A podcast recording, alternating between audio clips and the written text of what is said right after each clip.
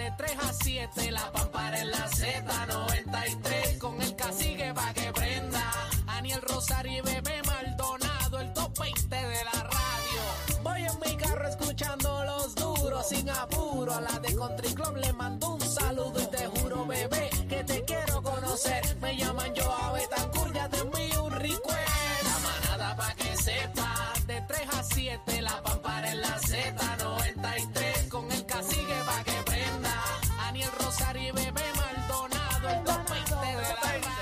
Radio. You know what it is.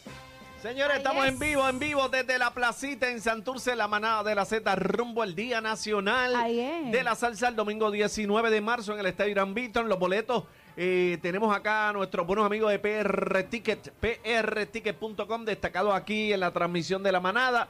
Usted viene, compra su boletito, se tira la foto con bebés, Claro que con sí. nosotros y ya tú sabes, y la pasamos chévere.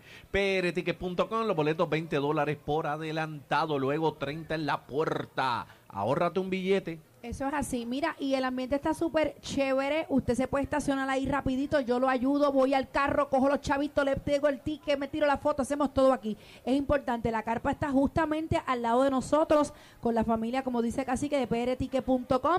Y estamos rumbo al Nacional, señor, el 19 de marzo. Eso no queda nada ya. Estamos, estamos. ahí cerquita. Empezó la cuenta regresiva, compay. Ahí es. Así que aproveche que estamos aquí, señores, para que se tire la foto de una vez con nosotros. Ha venido gente, ahorita vino un señor a bailar conmigo. Así que eche para acá, eche para acá. Mira, mira, llegó la mamizonga. Adiós, mira que llegó la gata Montesa. Ahí está, la, la gata Oh, que. la gata Montesa, La como, gata Montesa. como la canción de Ismael Rivera. Bueno, señores, vamos a hablar de este nuevo ataque a nuestro bolsillo. Y digo ataque porque, pues, Dios mío, 19 pesitos más.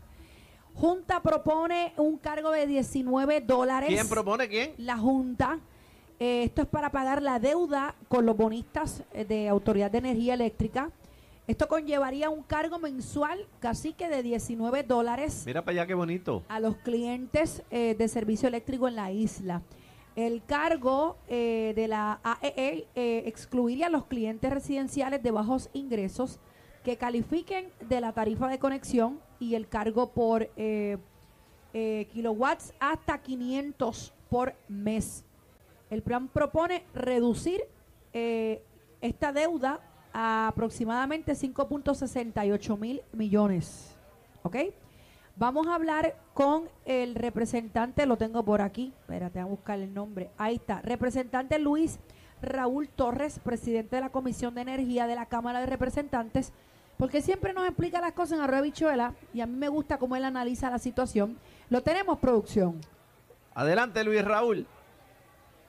Saludos, gente, ¿cómo están allá en el estudio? Bendiciones para ustedes. Saludos. Gracias Eh. por eh, la, la la oportunidad que me brindan de compartir este fin de semana con ustedes. Ahí estamos, no estamos en el estudio hoy, estamos en la placita de Santurce transmitiendo en vivo, pero igualmente le damos la bienvenida. Pues ustedes están queridos, ustedes Es que queridos. Sonamos, sonamos como si estuviéramos en el estudio. Eso es así, gracias a la gente de producción que eh, siempre...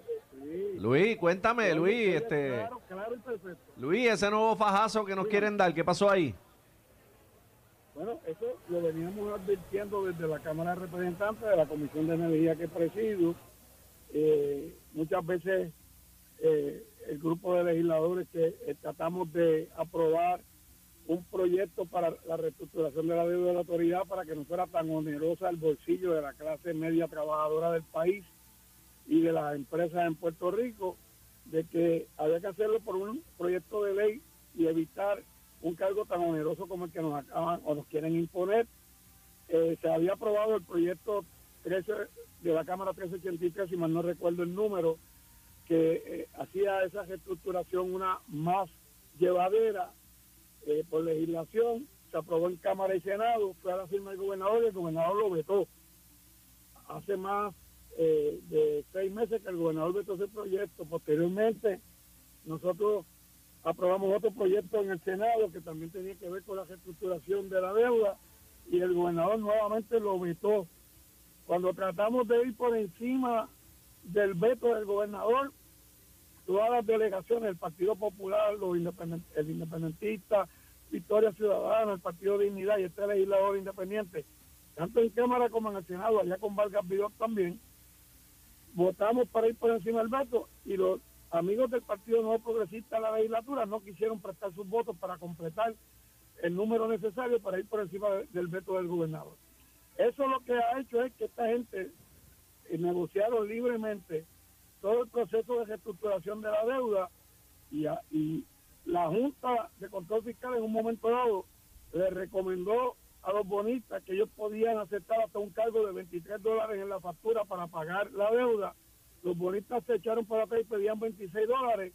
Cuando todo el mundo empezó a criticar esa oferta, porque salió a la luz pública, se filtraron los borradores, pues ellos echan para atrás todo ese proceso de negociación y siguen negociando y ahora llegan a este acuerdo en el que nos van a imponer, según ellos, alrededor de unos 13 dólares adicionales en la factura, lo cual es totalmente falso porque cuando tú sacas los números que ellos dan y dicen que no le va a aplicar a la gente que consume 500 kilovatios hora por ciclos de facturación, eh, no le va a aplicar ese aumento, pero que a los de 500 eh, kilovatios más para arriba le va a aplicar y que 13 dólares. Cuando tú multiplicas lo que ellos están diciendo por 800 kilovatios hora, que es el promedio que consumimos la mayoría de la gente en Puerto Rico en nuestros hogares, estamos hablando que el impacto va a ser de unos 30 dólares adicionales en la factura mensualmente. Eh, a rayo. Eh, Son 30, bebé.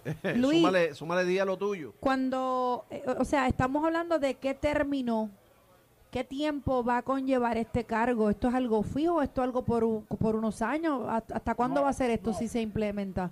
Esto, esto es un cargo enredado que ellos le llaman híbrido, donde va a haber una parte que es fija y la otra parte es por tu consumo.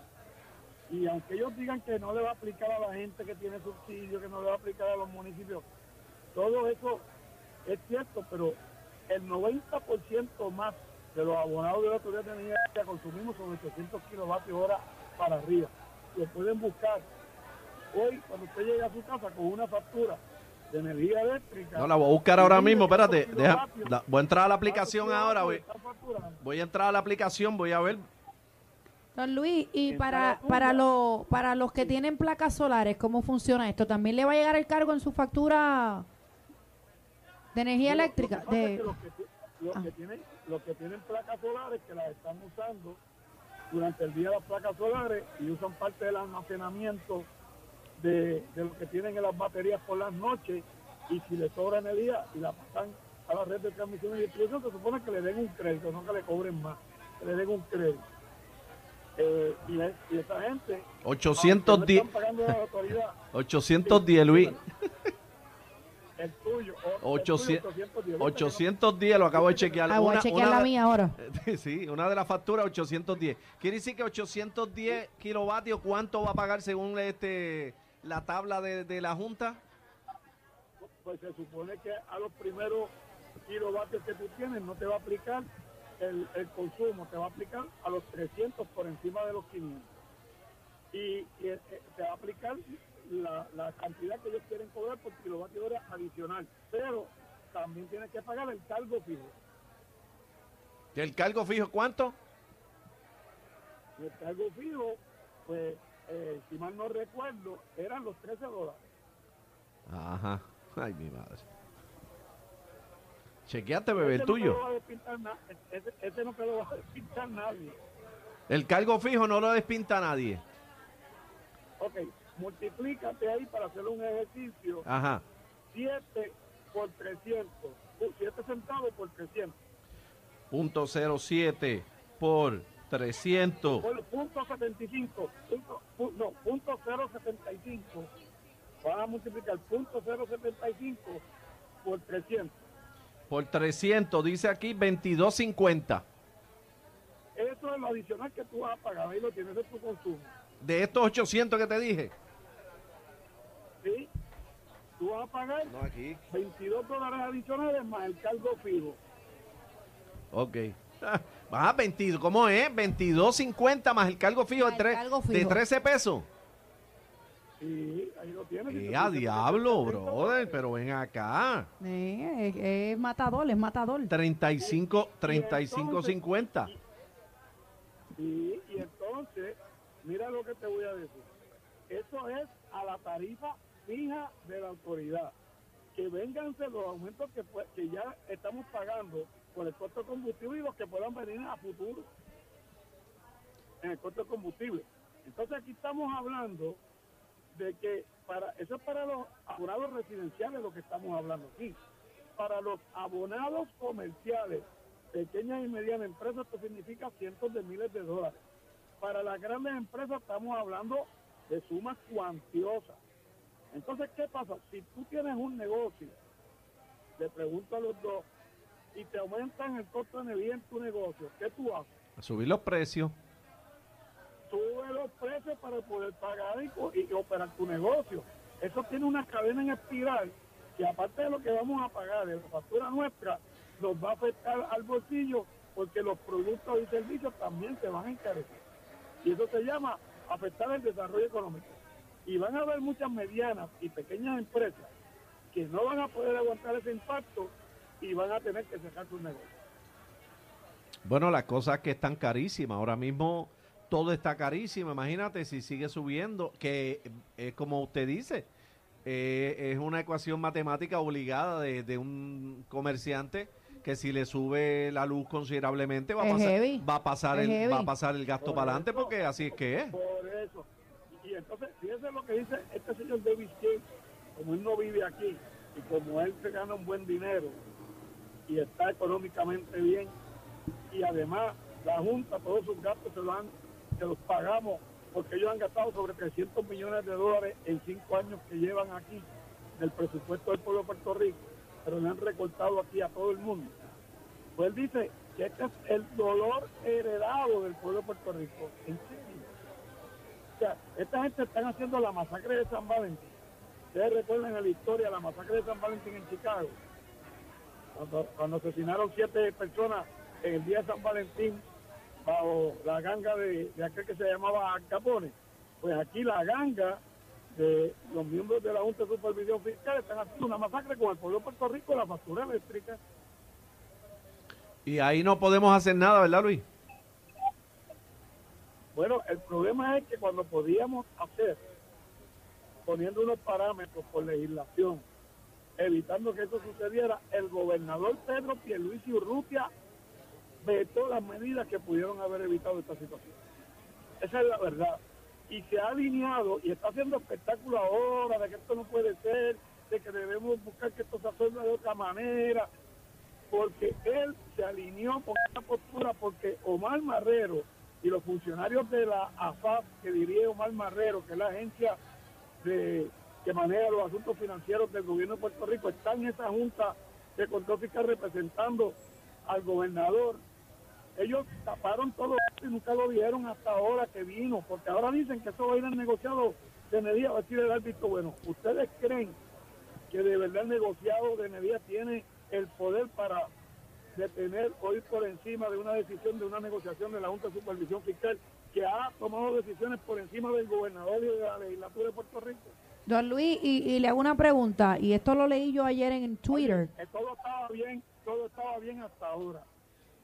Eh, eh, ¿Es cierto que el gobernador está en Washington? No, no, pero, pero mira, todo estaba bien hasta ahora que me dijiste, don Luis. Ah, Ah, discúlpame, ya, discúlpeme. Es que yo soy bien respetuosa, eh, Luis. Eh, Luis, Sí, pero- ¿es cierto que él está en Washington? Luis Dígale doña Bebé, dígale doña Bebé también. Dígamelo, dígamelo sin miedo. Él está por allá.